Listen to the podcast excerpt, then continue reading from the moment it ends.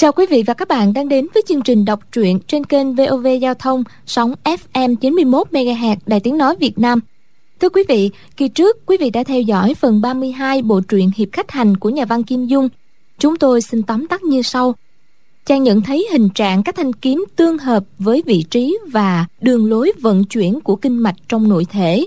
Chàng luyện mãi, không biết bao lâu, đến khi thuộc lòng hết tám mươi mốt nét bút ở đồ hình thứ nhất, hai mươi bốn nét bút ở đồ hình thứ hai, nhớ kỹ đám mây ở đồ hình thứ ba, rồi qua gian thứ tư, thứ năm. Cứ thế, đói thì ăn, mệt lăn ra ngủ, dậy lại tập. Không biết bao nhiêu ngày chàng luyện và thuộc hết hai mươi bốn đồ hình ở hai mươi ba gian thạch thất. Ở gian hai mươi bốn thấy chỉ khắc chữ Long Mộc đảo chúa đang quay mặt vào vách, ngưng thần suy nghĩ rất mệt nhọc. Chỉ mới nhìn một chốc chàng thấy choáng váng. Kỳ quá, nhưng động tính hiếu kỳ, chàng nhìn từng chữ từng chữ, thấy giống những con nòng nọc. Chúng chuyển động thì đồng thời toàn bộ kinh mạch nội thể của chàng được đả thông. Sau khi nội khí trong người như một con sông lớn cuồn cuộn chảy. Lúc này, bất luận chưởng pháp hay kiếm pháp, nội công hay khinh công, các loại võ công trên đồ hình, rồi cầm nã thủ, kiếm pháp tuyết sơn hay thượng thanh quán, quyền pháp của Đinh Bất Tứ, kim ô đao pháp đều đồng nhất trong chàng với hàng vạn chiêu thức. Bỗng chàng nghe, thật là tuyệt diệu, nhìn lại thấy Long Mộc đảo chúa đang ngồi bệt dưới sàn nhà. Lát sau, được phục hồi sức lực, họ đứng dậy vô cùng hoan hỉ, cảm tạ chàng đã hiểu rõ và luyện thành bộ bí lục Hiệp Khách Hành mà bốn mươi năm qua mọi người không nghiên cứu được. Hai vị đảo chúa cho mời mọi người tới đại sảnh hội họp.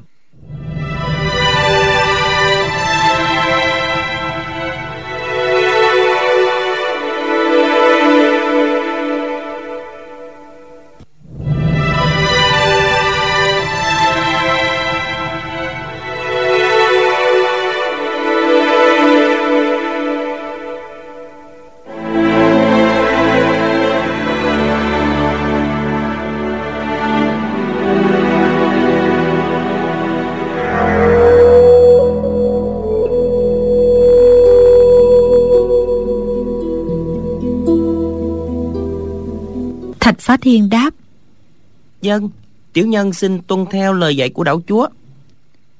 Long đảo chúa lại tiếp: Người ta thường nói lòng người khó mà ngờ được. Tiểu huynh đệ đã có thần công tuyệt thế, nếu để người khác biết được thì trên võ lâm chẳng thiếu gì người ghen ghét đố kỵ. Từ đố kỵ sinh ra thù hận, hoặc là cầu xin huynh đệ truyền thụ chỉ điểm, hoặc là ép huynh đệ tiết lộ bí mật. Nếu họ không được toại nguyện thì sẽ dùng trăm phương ngàn kế để hại huynh đệ. Võ công huynh đệ tuy cao, nhưng tâm địa thật thà trung hậu, chẳng thể đề phòng cho hết được. Vì thế mà vụ này bất luận thế nào cũng đừng tiết lộ ra ngoài. Thạch Phá Thiên lập tức đáp: Đa tạ đảo chúa đã dặn dò chỉ điểm, tiểu nhân cảm kích vô cùng. Long đạo chúa nắm lấy tay chàng, dịu dàng nói: Đáng tiếc là lão phu cùng một huynh đệ không được xem huynh đệ thi triển thần kỹ dương quay trên chốn giang hồ. Dường như một đạo chúa đã đoán được hai người nói gì với nhau, lão quay lại chăm chú nhìn Thạch Phá Thiên, một quan đẹp vẻ quan tâm và luyến tiếc. Thạch Phá Thiên nghĩ bụng: Hai vị đạo chúa thật là tốt với mình. Chuyến này mình về gặp A Tú xong, nhất quyết cùng nàng trở lại đảo bái kiến hai vị lão gia. Long đảo chúa dặn dò Thạch Phá Thiên xong lại quay về chỗ ngồi. Lão nhìn quần hùng lên tiếng: Các vị hảo bằng hữu, chúng ta đã cùng nhau tụ hội trên đảo này bấy lâu, cũng là do phúc duyên mà gặp. Đến nay duyên phận đã hết, bây giờ là lúc phải chia tay. Quần hùng nghe lời tuyên bố của Long đảo chúa đều kinh ngạc hỏi nhau: Tại sao lại thế? Đảo chúa đã gặp chuyện gì? Hai vị đảo chúa bảo gì? Chẳng lẽ chúng ta phải rời đảo mà đi hay sao? Giữa lúc mọi người ồn ào quyên náo, đột nhiên có những tiếng ầm ầm vọng lại. Những tiếng nổ này khủng khiếp chẳng khác trời long đất lở. Quần hùng lập tức im hơi lặng tiếng, không hiểu trên đảo đã xảy ra biến cố gì trọng đại. Long đảo chúa nói: Các vị bằng hữu, chúng ta tụ hội ở đây chỉ mong tìm được những môn võ công màu nhiệm ghi trên đồ giải hiệp khách hành. Nhưng tiếc là ông trời không cho chúng ta làm vậy. Đạo hiệp khách chỉ lát nữa sẽ chìm xuống đáy biển. Quần hùng kinh hãi thất sắc, nhao nhao lên, mỗi người hỏi một câu. Tại sao lại thế? Là động đất hay là núi lửa? Sao đảo chúa biết?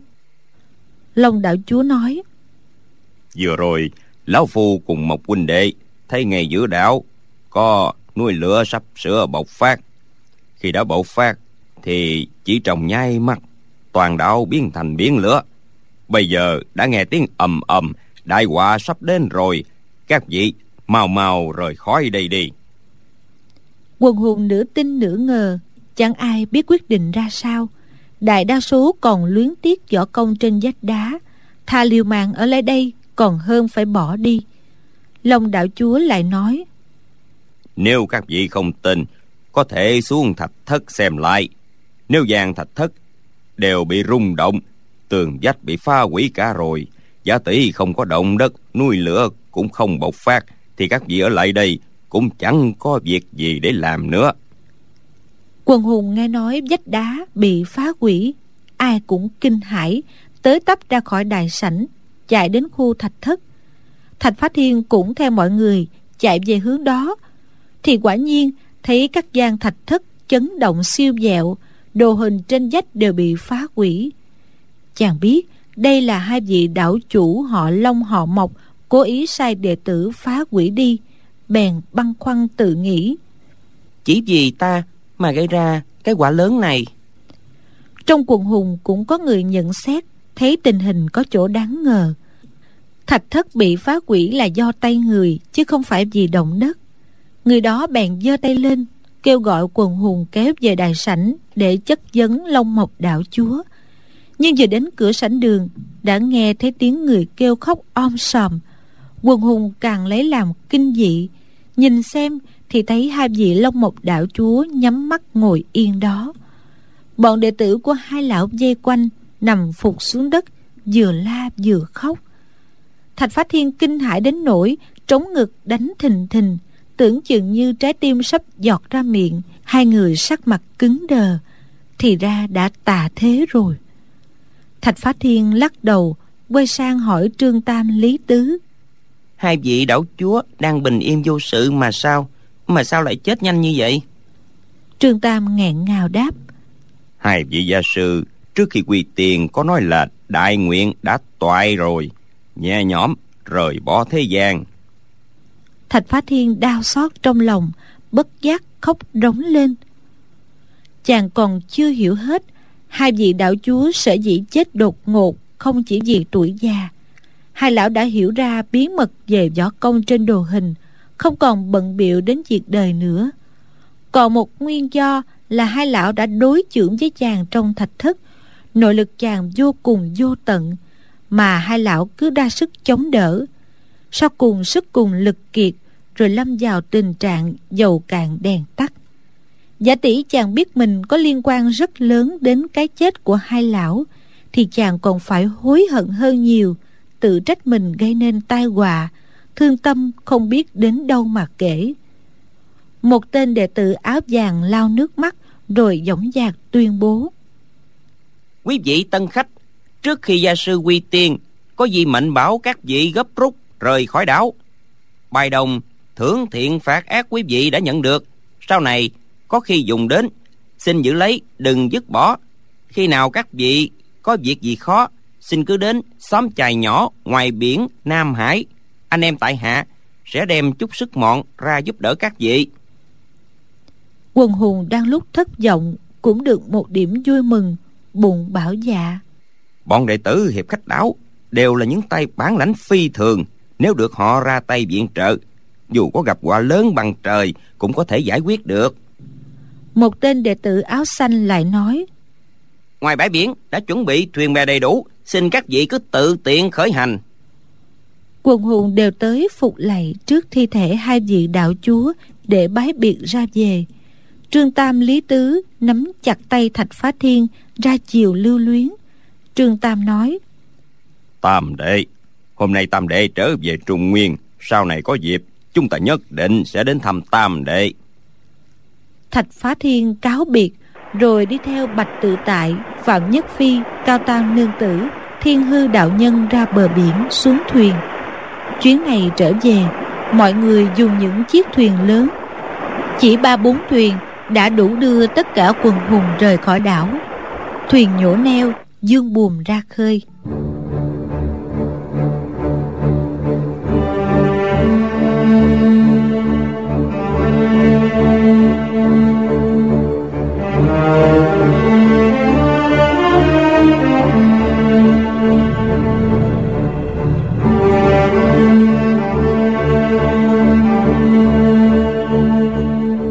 Hồi hai mươi mốt.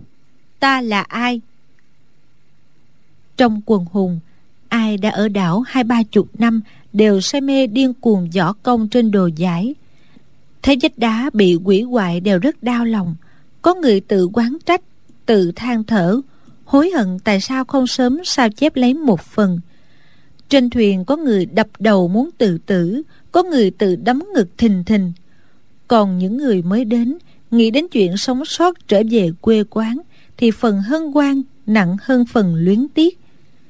Nhìn hiệp khách đảo mỗi lúc một xa, Thạch Phá Thiên chợt nhớ ra một chuyện, lưng toát mồ hôi ướt đẫm, dậm chân la lớn: Hỏng rồi, hỏng rồi, Gia Gia, hôm nay là mùng mấy tháng mấy rồi? Bạch Tự Tài cũng giật mình la quảng: Trời ơi! Chòm rau lão không ngớt rung động, lắp bắp: Ta, ta không biết hôm nay là ngày mấy, tháng mấy. Đinh Bất Tứ ngồi ở một góc thuyền hỏi: Cái gì mà ngày mấy tháng mấy? Thạch Phá Thiên hỏi: Tứ Gia Gia, Gia Gia có nhớ không? Chúng ta đến hiệp khách đảo đã bao nhiêu ngày rồi? Đinh Bất Tứ đáp: Một trăm ngày cũng được, mà hai trăm ngày cũng vậy, ai mà nhớ được. Thạch Phá Thiên lo lắng đến muốn khóc. Chàng quay lại hỏi Cao Tam Nương Tử: Chúng ta tới đảo nhằm ngày mồng tám tháng chạp, hôm nay đã là tháng mấy rồi? Cao Tam Nương Tử bấm đốt tay tính nhẩm rồi đáp: Chúng ta ở trên đảo đã một trăm mười lăm ngày. Hôm nay nếu không phải mùng năm tháng tư thì là mùng sáu tháng tư rồi. Thạch Phá Thiên cùng Bạch Tự Tại đồng thanh la quảng: Tháng tư rồi sao? Cao Tam Nương Tử nói: Dĩ nhiên là tháng tư rồi. Bạch Tự Tại đấm ngực gào lên: Khổ quá, khổ quá.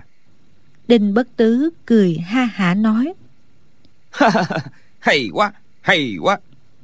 Thạch Phá Thiên giận dữ nói: Tứ Gia Gia, bà bà đã nói nếu đến mùng tám tháng ba không thấy Bạch Gia Gia trở về thì người sẽ nhảy xuống biển tự tử. Ông, ông lại cười được ư? Cả A Tú, A Tú cũng đã nói là nhảy xuống biển. Bạch Tự Tại ngơ ngác nói: Bà ta nói là mùng tám tháng ba nhảy xuống biển, mà hôm nay, hôm nay đã là tháng tư.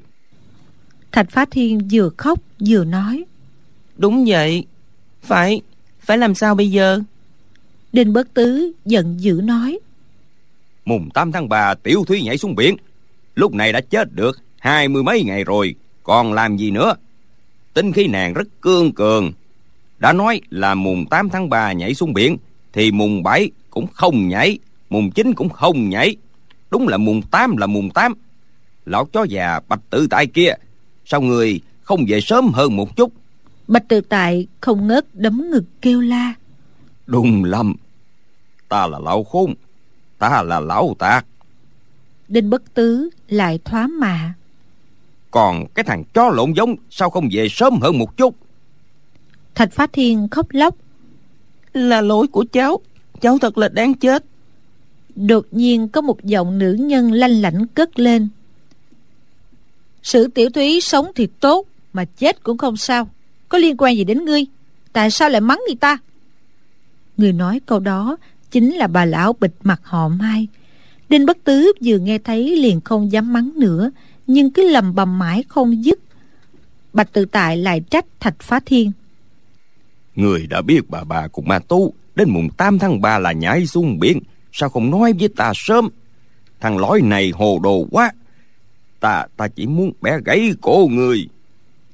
Thạch Phá Thiên vì quá đau lòng chẳng buồn cãi lại lão nữa, cứ để lão quán trách tha hồ. Lúc này gió nam thổi mạnh, thuyền dương cả ba lá buồm vượt biển rất mau. Bạch Tự Tại cứ điên điên khùng khùng la mắng Thạch Phá Thiên. Đinh Bất Tứ lại mồm năm miệng mười đấu khẩu với Bạch Tự Tại. Mấy lần hai lão toan đồng thủ đánh nhau, nhưng được người đi cùng thuyền ngăn cản rồi khuyên giải.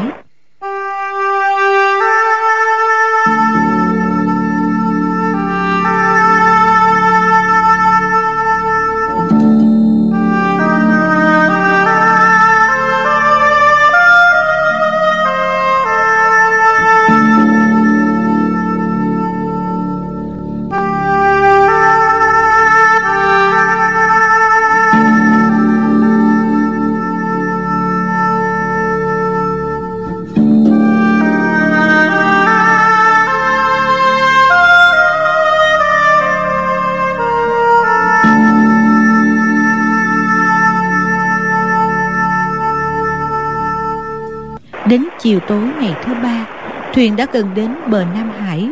Quần hùng sung sướng hò reo vang dội. Hai mắt Bạch Tự Tại trợn ngược lên, đăm đăm ngó làng sóng biếc như để tìm thi thể của Sử Bà Bà và A Tú. Thuyền mỗi lúc một vào gần bờ. Thạch Phá Thiên đưa mắt nhìn ra xa, đã thấy khung cảnh trên bờ vẫn như lúc mình rời đi. Hàng cây trên bãi biển vẫn còn trơ đó, sườn núi bên phải lồi ra ngoài biển. Chỗ nhô ra có ba cây dừa, trông tựa như ba người gầy ốm mà cao nghẹo. Thạch Phá Thiên nhớ lại bốn tháng trước mình rời khỏi nơi đây. Sử Bà Bà cùng A Tú đứng trên bờ biển tiễn chân. Hôm nay chàng bình yên trở về, mà sư phụ và A Tú đã chôn vào bùn cá, thi thể cũng không còn nữa. Bất giác hai hàng lệ tầm tã như mưa, làm cặp mắt chàng mờ đi. Con thuyền vẫn tiếp tục tiến vào bờ. Bỗng nhiên có tiếng la từ vách núi vọng lại. Mọi người ngẩng đầu nhìn lên, thấy bóng hai người một xám một trắng từ sườn núi nhảy xuống biển. Thạch Phá Thiên nhìn rõ hai người đó chính là Sử Bà Bà cùng A Tú. Chàng vừa kinh hãi vừa vui mừng, thật không thể nói hết. Trong lúc cấp bách ngàn cân treo đầu sợi tóc, chàng không kịp nghĩ xem tại sao đến nay hai người vẫn chưa chết. Giật ngay một tấm ván thuyền, liền về phía hai người nhảy xuống, rồi co chân lại, dẫn hết nội lực toàn thân xuống chân, nhảy thật mạnh về phía trước. Người chàng giọt đi như tên bắn. Lúc chàng ở Hiệp Khách đảo đã học được những môn võ công cực kỳ cao thâm trên vách đá. Lúc này một cái ném, một cái đẩy đều sử dụng những môn đó. Chàng giọt người đi một cái, chỉ còn cách tấm ván chừng vài thước, liền đá hất chân trái lại sau, người tiến thêm một bước trên không, đạp được lên tấm ván đó. Nói ra thì chậm, nhưng hành động thì nhanh vô cùng. Lúc chân chàng đặt lên ván thuyền thì A Tú cũng rơi xuống kế bên. Chàng vội đưa tay trái ra ôm được ngang lưng nàng. Hai người đã nặng, lại thêm đà nhảy từ trên xuống. Hai chân Thạch Phá Thiên chìm hẳn xuống mặt nước. Chàng lại thấy Sử Bà Bà đang rớt xuống bên tay phải, lập tức dung hữu chưởng ra chụp được lưng bà, thi triển công phu ngân yên chiếu bạch mã học được trên vách đá, mượn đà để dẫn sức ném ra. Thân hình Sử Bà Bà bay thẳng ra chiếc thuyền ngoài biển. Mọi người trong thuyền lớn tiếng hoan hô. Bạch Tự Tại cùng Đinh Bất Tứ đã tranh nhau giọt lại đầu thuyền từ trước. Thấy Sử Bà Bà bay tới nơi, cả hai cùng giơ tay ra đón. Bạch Tự Tại quát lên, tránh ra, rồi phóng tả chưởng đánh Đinh Bất Tứ. Lão Đinh chần chừ, không muốn rút tay lại. Không ngờ nữ nhân che mặt dùng tay đánh mạnh một cái, thủ pháp rất kỳ lạ. Nghe một tiếng bỏng, Đinh Bất Tứ lập tức rớt xuống biển. Lúc này Bạch Tự Tại đã đón được Sử Bà Bà. Không ngờ bà bay đến nơi mà dư lực của Thạch Phá Thiên chưa hết, khiến cho Bạch Tự Tại đứng không vững, phải lùi lại một bước. Rắc một tiếng, hai chân lão đạp xuống ván thuyền mạnh quá, sàn thuyền thủng một lỗ lớn. Lão ngồi phịch xuống, mà tay vẫn ôm Sử Bà Bà vào lòng, không chịu buông ra. Lúc này Thạch Phá Thiên ôm A Tú dịnh vào tấm ván thuyền bập bềnh trên mặt nước, đợi đến bên thuyền rồi nhảy giọt lên. May mà Đinh Bất Tứ biết bơi, lão vừa bơi vừa chửi bới om sòm. Thủy thủ trên thuyền liền dây xuống kéo lão lên. Mọi người mồm năm miệng mười nhốn nháo cả lên. Đinh Bất Tứ người ướt sũng, đứng thộn mặt ra nhìn nữ nhân che mặt. Đột nhiên lão la lên: Ngươi Ngươi không phải là muội muội của nàng, ngươi chính là nàng, chắc chắn là nàng rồi. Nữ nhân che mặt chỉ cười lạnh nhạt, hững hờ đáp: Ngươi thật là to gan, trước mặt ta còn định ôm lấy Sử Tiểu Thúy. Đinh Bất Tứ la lên: Muội, chính là muội, muội đã đẩy ta. Chiêu phi lai kỳ phong này khắp thiên hạ chỉ có một mình muội biết mà thôi. Nữ nhân kia nói: Ngươi biết vậy là được rồi. Mụ đưa tay gỡ tấm khăn che mặt, để lộ những vết nhăn nheo, nhưng làn da rất trắng. Chỉ có người ở trong bóng tối lâu ngày không thấy ánh mặt trời mới trắng đến như vậy. Đinh Bất Tứ gọi: Văn Hinh, Văn Hinh, quả nhiên là muội. Tại sao lúc gặp ta muội lại nói là đã chết rồi?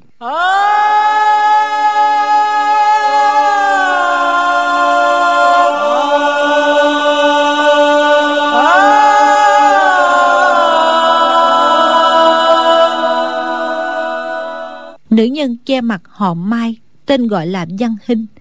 Mụ là người tình ngày trước của Đinh Bất Tứ.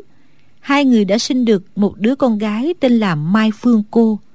Nhưng Đinh Bất Tứ lại say mê Sử Tiểu Thúy, bỏ rơi Mai Văn Hinh. Vụ này xảy ra đã mấy chục năm, không ngờ đến nay hai người lại trùng phùng. Mai Văn Hinh đưa tay trái ra, kéo tay Đinh Bất Tứ, rít lên the thé: Ngươi chỉ mong ta chết sớm, càng sớm ngươi càng hoan hỉ, có đúng thế không? Đinh Bất Tứ sợ sệt, không dám dãy dụa, cười khổ sở nói: Buông ta ra, ở đây còn có các vị anh hùng, làm như vậy có gì là đẹp mặt đâu. Mai Văn Hinh nói: Ta cứ mặc xác người xấu mặt, Phương Cô của ta đâu, trả lại cho ta.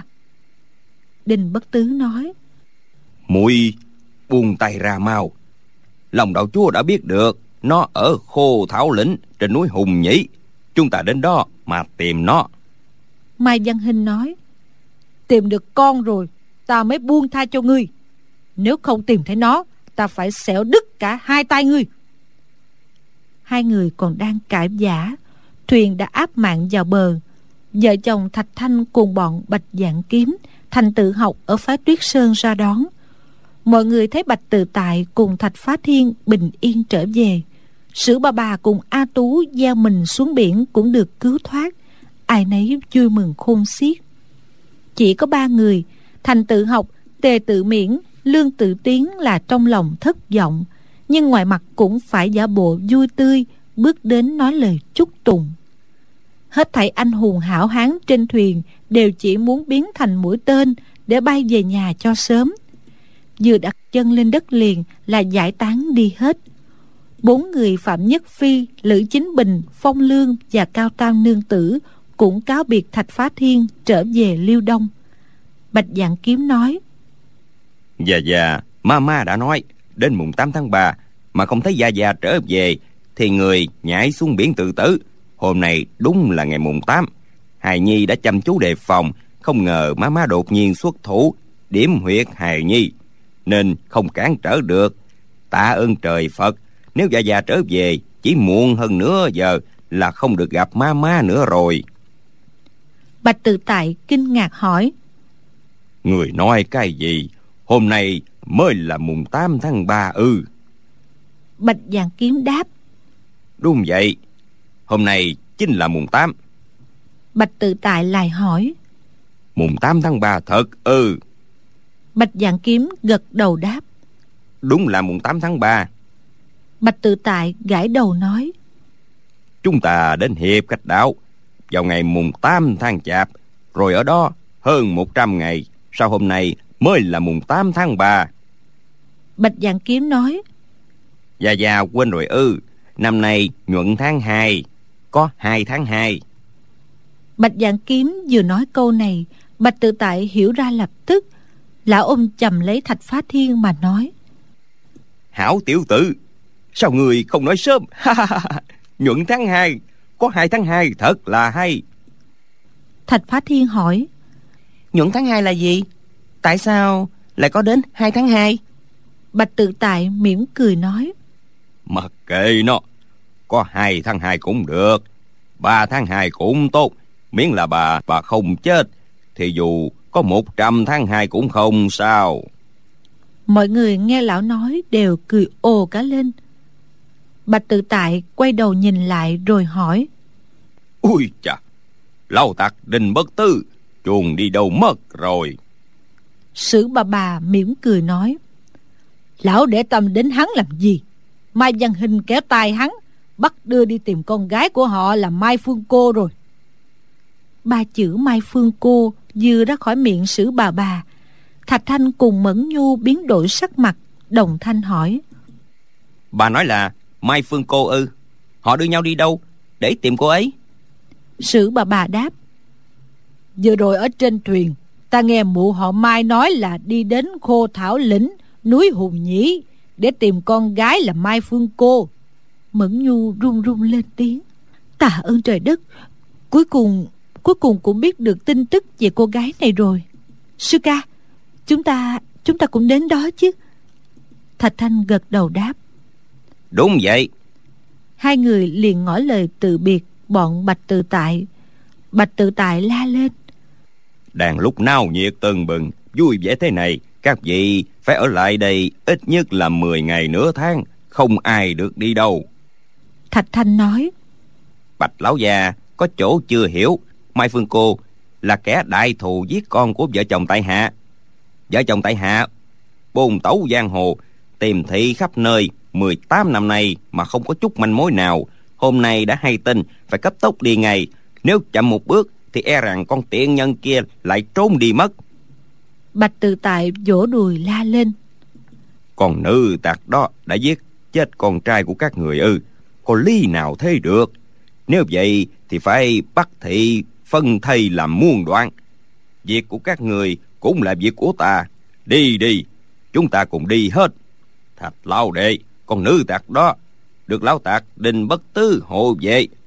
Lão thấy bà Mai Văn Hinh lại có công phu Mai Hoa Quyền gia truyền vô cùng lợi hại. Lão đệ phải đưa mấy người đi giúp sức mới chắc chắn trả được mối thù này. Bạch Tự Tại được trùng phùng Sử bà bà cùng A Tú, lại vừa thoát khỏi tai kiếp nên lão đang sung sướng vô cùng. Lúc này bất cứ ai nhờ lão làm bất cứ việc gì, lão cũng ưng thuận ngay. Thạch Thanh, Mẫn Nhu cũng nghĩ đến Mai Phương Cô có Đinh Bất Tứ và Mai Văn Khanh ở bên bảo vệ. Mối thù này thật khó mà trả được.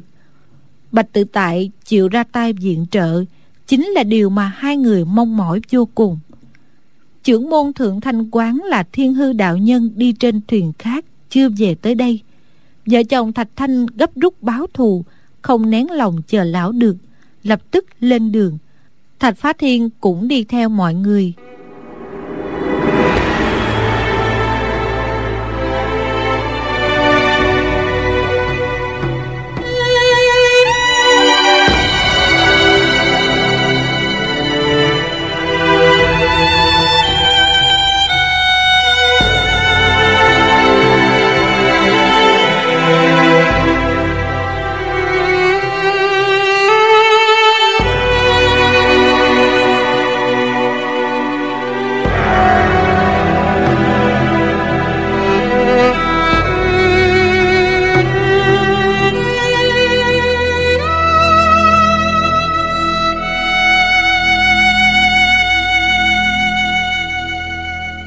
Chưa đến một ngày, mọi người đã lên đến núi Hùng Nhĩ.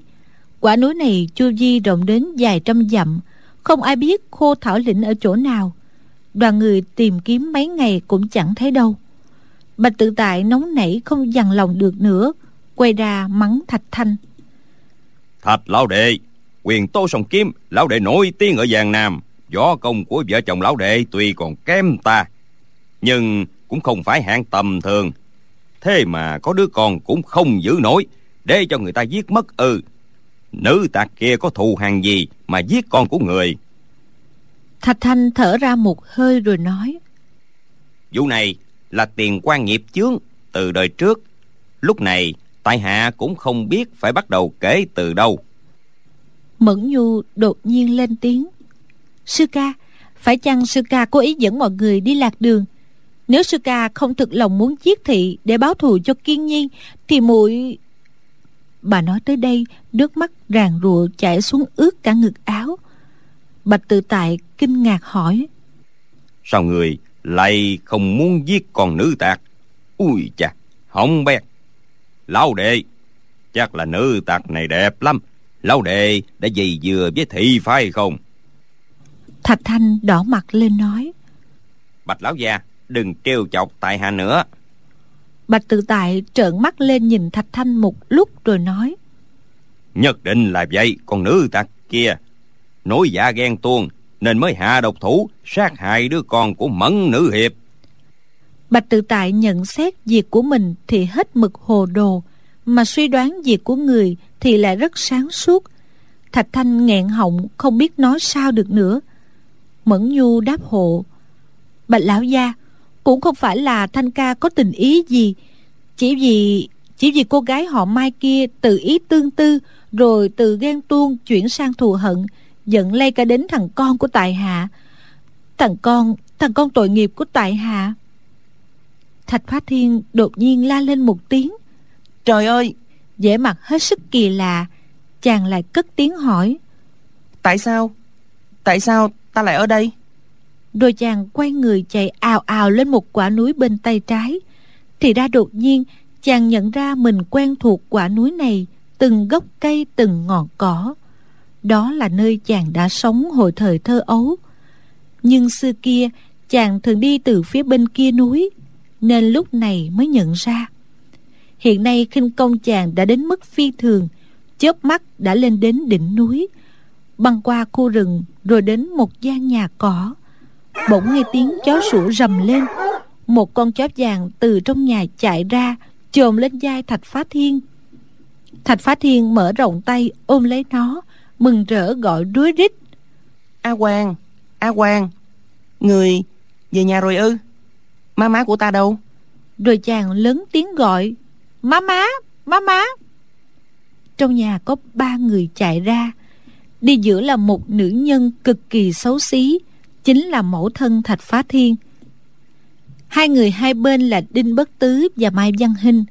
Thạch Phá Thiên mừng rỡ la lên: Má má, má má. Chàng ôm con A Hoàng chạy đến trước mặt mụ kia. Bỗng nghe thanh âm Mẫn Nhu ở phía sau cất lên: Mai Phương cô, ngươi bôi mặt quá trang, tưởng giấu được ta ư? Dù ngươi có trốn đi cùng trời cuối đất, ta... Thạch Phá Thiên cả kinh, nhảy tránh sang một bên ấp úng: Thạch phu nhân, phu nhân nhận lầm rồi. Bà này là mẹ của cháu, chứ không phải là kẻ thù đã giết con phu nhân đâu. Thạch Thanh ngạc nhiên hỏi: Người này là mẹ của ngươi ư? Thạch Phá Thiên nói: Đúng vậy, cháu ở chung với má má từ thuở nhỏ. Chỉ vì Chỉ vì hôm đó cháu không thấy má má đâu nữa, chờ mấy hôm không thấy má má trở về, bèn xuống núi đi kiếm má má. Càng đi càng lạc xa, không biết đường về, cả con A Hoàng cũng không thấy. Thạch Trang chúa xem, đây không phải là A Hoàng hay sao? Chàng ôm con A Hoàng, tha thiết âu yếm nó.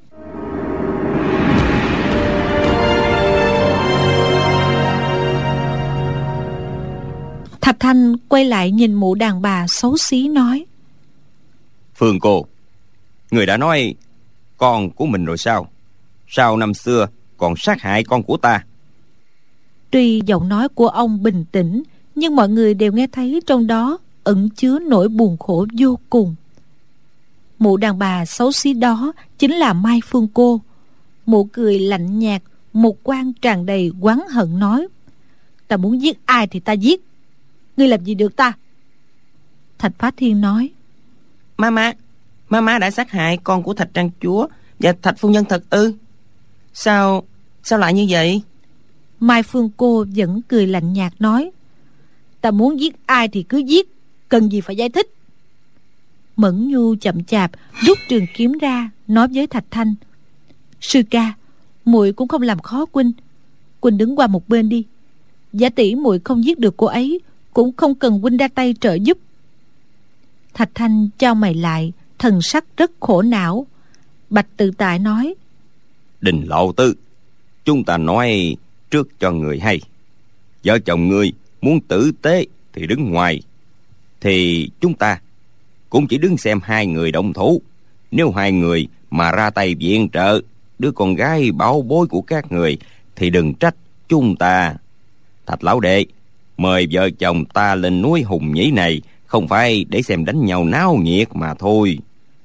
Đinh Bất Tứ thấy đối phương đông người, suy nghĩ một chút rồi nói: Được rồi, nói lời phải giữ lấy lời, chúng ta đều không xuất thủ.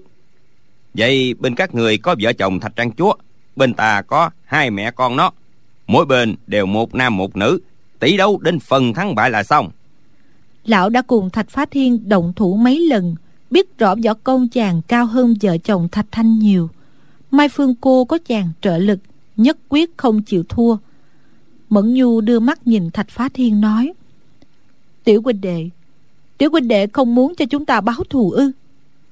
Thạch Phá Thiên lắp bắp: Cháu, cháu, Thạch phu nhân, cháu.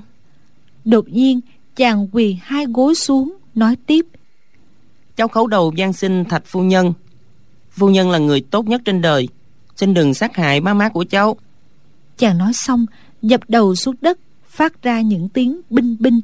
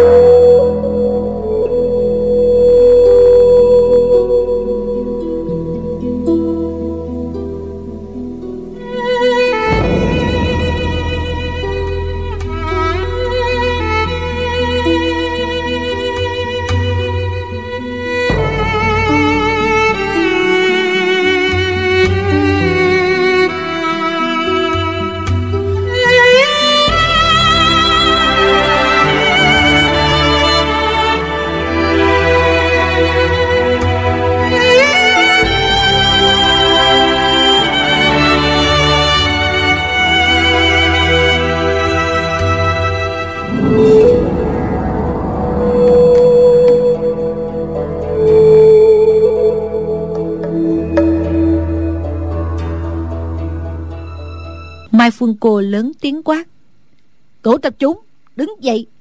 Ai bảo người năn nỉ con tiện nhân đó? Mẫn Nhu chợt động tâm hỏi: Tại sao ngươi lại gọi nó như vậy? Nó, nó có phải là con ruột của ngươi không? Hay là... Rồi bà quay lại hỏi Thạch Thanh: Sư ca, tướng mạo tiểu huynh đệ này giống Ngọc Nhi như đúc, phải chăng Thanh ca cùng Mai tiểu thư đã sinh ra nó? Bà bản tính ôn nhu, tuy gặp cừu địch mà vẫn nói lời dịu dàng. Thạch Thanh rồi lắc đầu nói: Không phải, không phải, làm gì có chuyện đó. Bạch Tự Tại cười ha hả nói: Thạch lão đệ, nếu đúng vậy thì không cần phải chối từ nữa. Dĩ nhiên là lão đệ cùng thị đã sinh ra thằng nhỏ này. Nếu không vậy thì có ai lại kêu con mình là chó lộn giống bao giờ. Chắc là Mai cô nương này hận người lắm mới gọi con như vậy. Mẫn Nhu khom người đặt thanh kiếm xuống đất rồi nói: Chúc mừng gia đình các vị ba người đoàn tụ, ta đi đây. Bà nói xong quay lưng từ từ cất bước. Thạch Thanh lo lắng chụp lấy tay vợ, giận dữ nói: Sư muội, nếu sư muội đem lòng ngờ vực ta thì để ta tự tay giết chết con tiện nhân này để chứng minh tấm lòng ngay thẳng. Mẫn Nhu cười khổ nói: Tiểu huynh đệ này chẳng những giống hệt Ngọc Nhi mà còn giống Thanh ca nữa. Thạch Thanh chống kiếm bước ra, dung tay một cái nhằm Mai Phương Cô đâm tới. Ngờ đâu Mai Phương Cô lại không né tránh, ưỡn ngực ra đón lấy. ai cũng thấy nhát kiếm này sắp đâm thủng ngực mụ. Thạch Phá Thiên giơ ngón tay ra, búng đánh choang một tiếng, thanh trường kiếm của Thạch Thanh gãy làm hai đoạn. Mai Phương Cô nở một nụ cười thê thảm nói: "Được lắm, Thạch Thanh, ngươi nhất định muốn giết ta, có phải hay không?" Thạch Thanh nói: "Không sai, Phương Cô, ta muốn nói rõ với người một lần nữa, kiếp này trong lòng Thạch Mỗ chỉ có một mình Mẫn Nhu mà thôi. Cả đời Thạch Thanh này chưa từng có một nữ nhân thứ hai nào. Người mà đem lòng thương yêu ta thì chỉ hai ta mà thôi. Câu này ta đã nói với người hai mươi năm về trước, bây giờ vẫn nói y nguyên như vậy." Nói tới đây, giọng ông quào quảng lại nói tiếp: "Phương Cô, con của người đã khôn lớn rồi. Vì tiểu huynh đệ này lòng dạ ngay thẳng, võ công tuyệt diệu, chỉ mấy năm nữa là danh tiếng lừng lẫy giang hồ, thành nhân vật số một, số hai trong võ lâm. Vậy gia gia của nó là ai? Sao người không nói rõ cho nó biết?" Thạch Phá Thiên vội nói: "Đúng vậy, má má, gia gia, hài nhi là ai? Hài nhi họ tên gì? Má má mau nói cho hài nhi biết. Sao má má lại gọi hài nhi là cẩu tạp chủng?" Mai Phương Cô nói hết sức thê thảm: "Gia gia ngươi là ai? Khắp thiên hạ chỉ có một mình ta biết." Mụ quay sang nói với Thạch Thanh: "Thạch Thanh, ta đã biết trong lòng ngươi chỉ có một mình Mẫn Nhu. Năm xưa ta tự hủy dung mạo của mình, làm gì thế?" Thạch Thanh khẽ hỏi: "Người tự hủy dung mạo của mình ư? Sao lại phải tự chuốc khổ vào thân như vậy?" Mai Phương Cô hỏi: "Trước kia dung mạo của ta so với Mẫn Nhu thì ai đẹp hơn?" Thạch Thanh đưa tay nắm tay vợ, ngần ngừ một lúc rồi nói: Hai mươi năm trước, ngươi là người đẹp nhất trong võ lâm. Vợ của ta dung mạo tuy không xấu, nhưng không bằng ngươi." Mai Phương Cô mỉm cười, hắn giọng một tiếng. Đinh Bất Tứ nói: "Đúng thế, thằng lõi Thạch Thanh kia, ngươi thật là ngu ngốc. Ngươi đã biết Phương Cô dung mạo xinh đẹp, không ai bì kịp, mà sao lại không thương yêu nó?" Thạch Thanh không đáp. Ông nắm tay vợ càng chặt hơn, tựa như sợ bà lại giận dữ bỏ đi. Mai Phương Cô lại hỏi: "Trước kia võ công của ta so với Mẫn Nhu thì ai cao hơn?" Thạch Thanh nói: "Người đã có môn võ gia truyền là Mai Hoa Quyền, lại học thêm được nhiều thứ võ công kỳ quái." Đinh Bất Tứ nổi giận ngắt lời: "Sao lại nói là kỳ quái? Đó là những công phu mà Đinh Tứ gia của nhà ngươi lấy làm đắc ý. Ngươi là kẻ kiến thức hẹp hòi, không biết gì hết. Thấy con lạc đà lại kêu là con ngựa bị gù lưng." Thạch Thanh nói: "Đúng vậy, võ công của cô kim thông hai nhà họ Đinh họ Mai, sở trường nhiều môn hiếm thấy trên đời. Ngày ấy vợ của ta còn chưa được chân truyền về kiếm thuật của Thượng Thanh Quán, dĩ nhiên kém người rất xa." Mai Phương Cô lại hỏi: "Còn về văn học thì giữa ta và Mẫn Nhu ai hơn?" Thạch Thanh đáp: "Người biết cả làm thơ làm từ, vợ chồng ta biết chữ chẳng được bao nhiêu, ví với người thế nào được?" Trong lòng Thạch Phá Thiên hết sức kinh ngạc, chàng tự hỏi: "Thì ra má má ta văn võ toàn tài, thế mà sao người không dạy cho con một chút nào?" Mai Phương Cô cười lạnh nhạt nói: "Xem ra về những chuyện kim chỉ thêu thùa nấu nướng, chắc chắn ta không bằng cô em nhà họ Mẫn rồi." Thạch Thanh vẫn lắc đầu nói: "Vợ của ta không biết thêu thùa may vá, ngay cả chiên trứng gà cũng không ngon, làm sao bằng được đôi tay khéo léo của người." Mai Phương Cô lớn tiếng nói: "Vậy sao mà hễ ngươi thấy mặt ta là lạnh nhạt, không vui vẻ được tới nửa phần. Còn khi ngươi gặp cô sư muội họ Mẫn kia lại có nói có cười. Tại sao? Tại sao lại thế?" Mụ nói đến đây, giọng nói run lên, ra vẻ kích động vô cùng. Khuôn mặt mụ căng cứng như bị tê liệt, da thịt hoàn toàn không rung động. Thạch Thanh nói chậm rãi: "Mai cô nương, ta cũng không tự hiểu rõ, bất luận về môn gì, cô nương cũng giỏi hơn Mẫn Nhu của ta. Chẳng những cô giỏi hơn vợ ta, mà còn giỏi hơn cả ta nữa. Mỗi khi ta với cô ở chung một nơi, đều tự cảm thấy kém cỏi, không thể nào sánh được với cô. Mai Phương Cô ngơ ngẩn xuất thần một lúc, đột nhiên la lên một tiếng, rồi chạy vào trong căn nhà tranh. Mai Văn Hinh cùng Đinh Bất Tứ cũng chạy vào theo. Mẫn Nhu tựa đầu vào ngực Thạch Thanh, dịu dàng nói: Sư ca, số mạng Mai cô nương cực kỳ đau khổ. Tuy cô ta đã giết con tiểu muội, nhưng tiểu muội tiểu muội so với cô ta còn vui vẻ hơn nhiều. Tiểu muội biết rõ, trong lòng đại ca lúc nào cũng chỉ có một mình tiểu muội mà thôi. Chúng ta đi thôi, mối thù này không cần trả nữa. Thạch Thanh ngạc nhiên hỏi: Mối thù này không trả nữa ư? Mẫn Nhu nói một cách đau khổ: Dù có giết Mai cô nương thì Kiên Nhi của chúng ta cũng không thể sống lại được. Bỗng nghe tiếng Đinh Bất Tứ la quảng: Phương Nhi, sao ngươi lại liều mình như vậy? Ta phải thí mạng với gã họ Thạch kia. Bọn Thạch Thanh đều giật mình kinh hãi, nhìn lại thấy Mai Văn Hinh ôm Phương Cô chạy từ trong nhà ra. Tay áo bên trái Phương Cô trễ xuống, để lộ làn da trắng ngọc. Trên cánh tay mụ vẫn còn một chấm hồng, đó là dấu thủ côn sa của người xử nữ. Mai Văn Hinh lanh lảnh hét lên: Phương Cô giữ mình băng thanh ngọc khiết, đến nay vẫn còn là xử nữ. Vậy thằng lõi cẩu tập chủng kia không phải là nó sinh ra. Mọi người chăm chú nhìn Thạch Phá Thiên, trong lòng ai cũng tràn đầy nghi hoặc. Mai Phương Cô còn là xử nữ, dĩ nhiên không phải là mẫu thân của Thạch Phá Thiên. Vậy mẫu thân chàng là ai?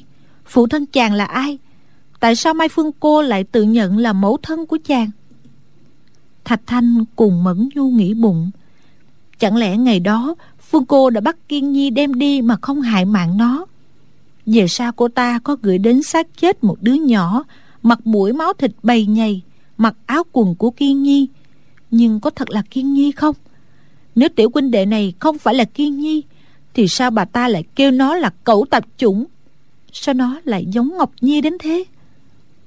Dĩ nhiên Thạch Phá Thiên hết sức hoang mang. Chàng liền miệng hỏi: Gia gia ta là ai? Má má ta là ai? Ta là ai? Mai Phương Cô đã tự tận. Những câu hỏi đó chẳng ai có thể trả lời thay cho bà ta.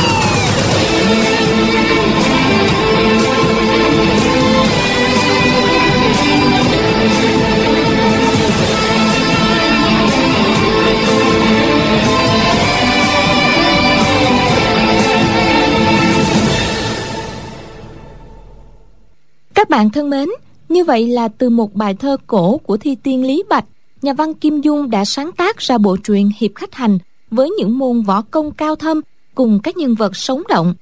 Và chương trình đọc truyện của kênh vê o vê Giao thông rất lấy làm hân hạnh đã giới thiệu đến quý vị và các bạn bộ tiểu thuyết này qua ba mươi ba buổi phát sóng với bản dịch của Đông Hải do nhà xuất bản Văn học ấn hành. Những người thực hiện chương trình chúng tôi vô cùng biết ơn những góp ý, những lời động viên của quý vị và các bạn qua hộp thư điện tử quen thuộc đọc truyện vov a vòng gmail chấm com. Cảm ơn sự đồng hành của quý vị và các bạn. Hẹn gặp lại quý vị và các bạn vào chương trình đọc truyện đêm mai cũng trên kênh vê o vê Giao thông quý vị nhé.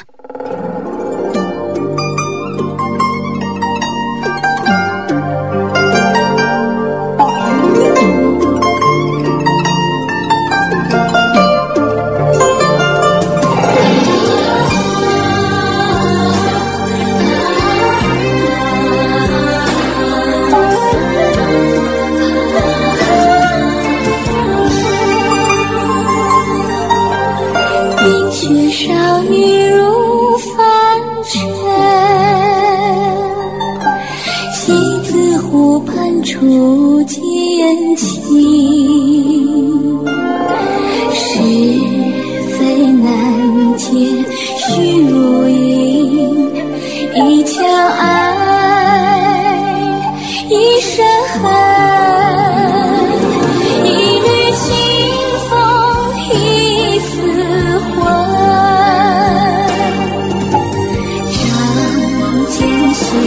旧江湖心，多少恩怨醉梦中。蓦然回首，人世空。几重梦，几棵松，几层缘，几生愁。